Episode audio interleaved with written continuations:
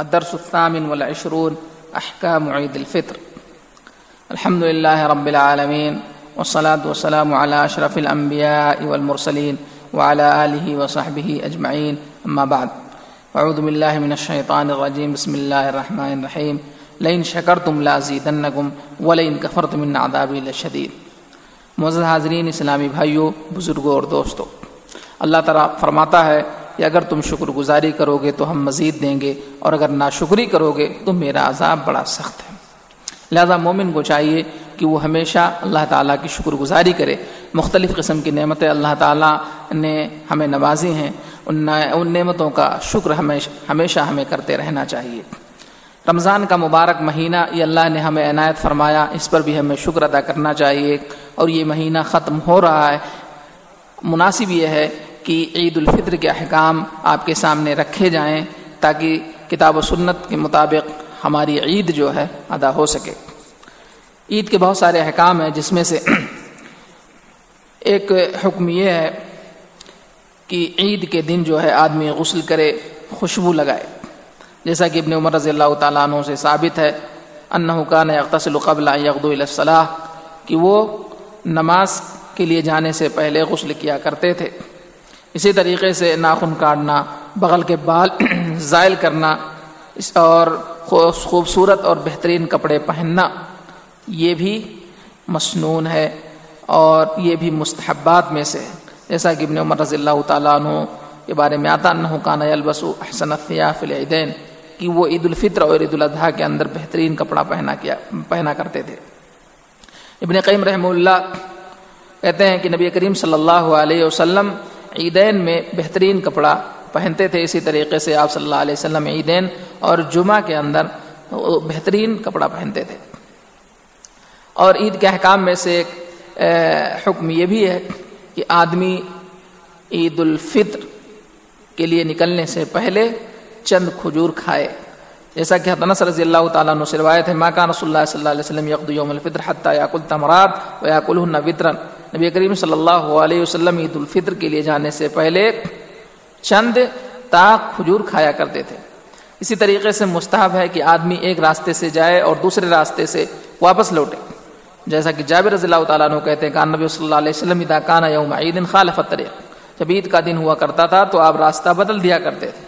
اور نبی کریم صلی اللہ علیہ وسلم کی سیرت ہمارے لیے بہترین اسوا ہے۔ اسی طریقے سے عیدین کے احکام میں سے یہ بھی ہے کہ نماز جو ہے عیدگاہ کے اندر ادا کی جائے، نہ کہ مسجد کے اندر۔ بعض لوگ اس سنت کا اور نبی کریم صلی اللہ علیہ وسلم کے اس طریقے کا اہتمام نہیں کرتے، کرنا چاہیے۔ اسی طریقے سے عید کے احکام میں سے یہ بھی ہے کہ آدمی جو ہے عید سے پہلے کوئی نفل نماز مسلح کے اندر، عیدگاہ کے اندر نہ پڑھے۔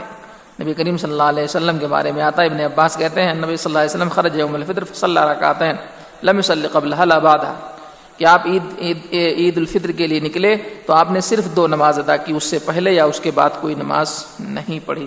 لیکن اگر مسجد ہے تو اس سے پہلے، یہ ہے عید کی نماز سے پہلے دو رکعت تحت المسجد پڑھ سکتا ہے۔ اسی طریقے سے جو اپنے گھر میں لوٹے تو مشروع ہے کہ وہ شخص دو رکعت نماز پڑھے۔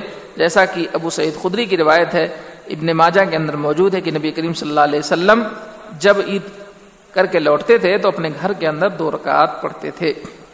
اسی طریقے سے عیدین کے احکام میں سے عید الفطر کے احکام میں سے ہے کہ آدمی جو ہے تکبیر کہے سورج غروب ہونے کے بعد یعنی عید الفطر کی رات سے تکبیر شروع کر دے۔ اور بعض اہل علم میں تو اسے واجب قرار دیا ہے۔ اللہ تعالیٰ کی اس آیت سے اللہ علامہ لعلکم تشکرون کہ تم گنتی پوری کرو اور اللہ کی تکبیر بیان کرو جیسا کہ اللہ تعالیٰ نے تمہیں ہدایت دیا ہو تاکہ تم شکر گزاری کرو۔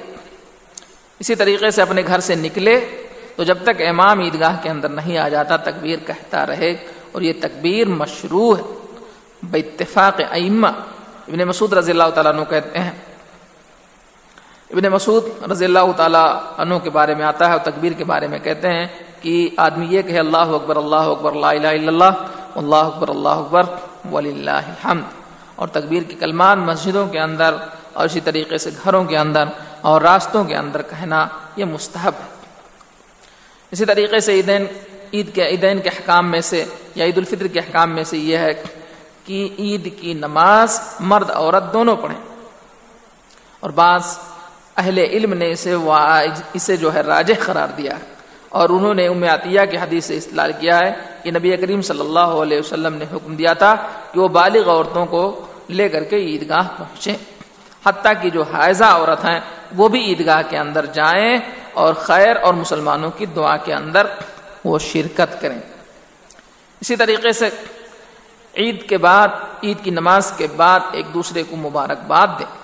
جیسا کہ صحابہ کرام کے بارے میں آتا ہے کہ وہ عید میں کہتے تھے، تقبل اللہ منا منکم، کہ اللہ تعالی ہمارے اور آپ تمہارے نیک اعمال کو قبول فرمائے۔ امام بن تیمیہ رحمہ اللہ نے اسے ذکر کیا ہے۔ میرے محترم بزرگوں اور دوستوں، عید کے احکام میں سے یہ بعض احکام تھے۔ ہمیں ان احکام کی پابندی کرنی چاہیے۔ اس پہ ثواب ہے۔ پیارے نبی جناب محمد رسول اللہ صلی اللہ علیہ وسلم کے طریقے کے مطابق ہمیں زندگی بسر کرنا چاہیے۔ چاہے وہ عبادت سے متعلق چیزیں ہوں یا معاملات سے متعلق چیزیں ہوں، نبی کریم صلی اللہ علیہ وسلم کی اتباع ضروری ہے۔ اسی طریقے سے یہ بھی بتا دی جائے کہ بعض سارے لوگ جو ہے، عید کی نماز کے بعد وہ اللہ کے اندر اور خرافات کے اندر، فلموں کے اندر اور دیگر خرافات کے اندر مبتلا ہو جاتے ہیں ان چیزوں سے، بچنا چاہیے ان چیزوں سے، پرہیز کرنا چاہیے۔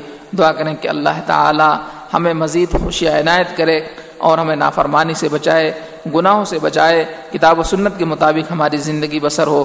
آمین۔ السلام علیکم و رحمۃ اللہ وبرکاتہ۔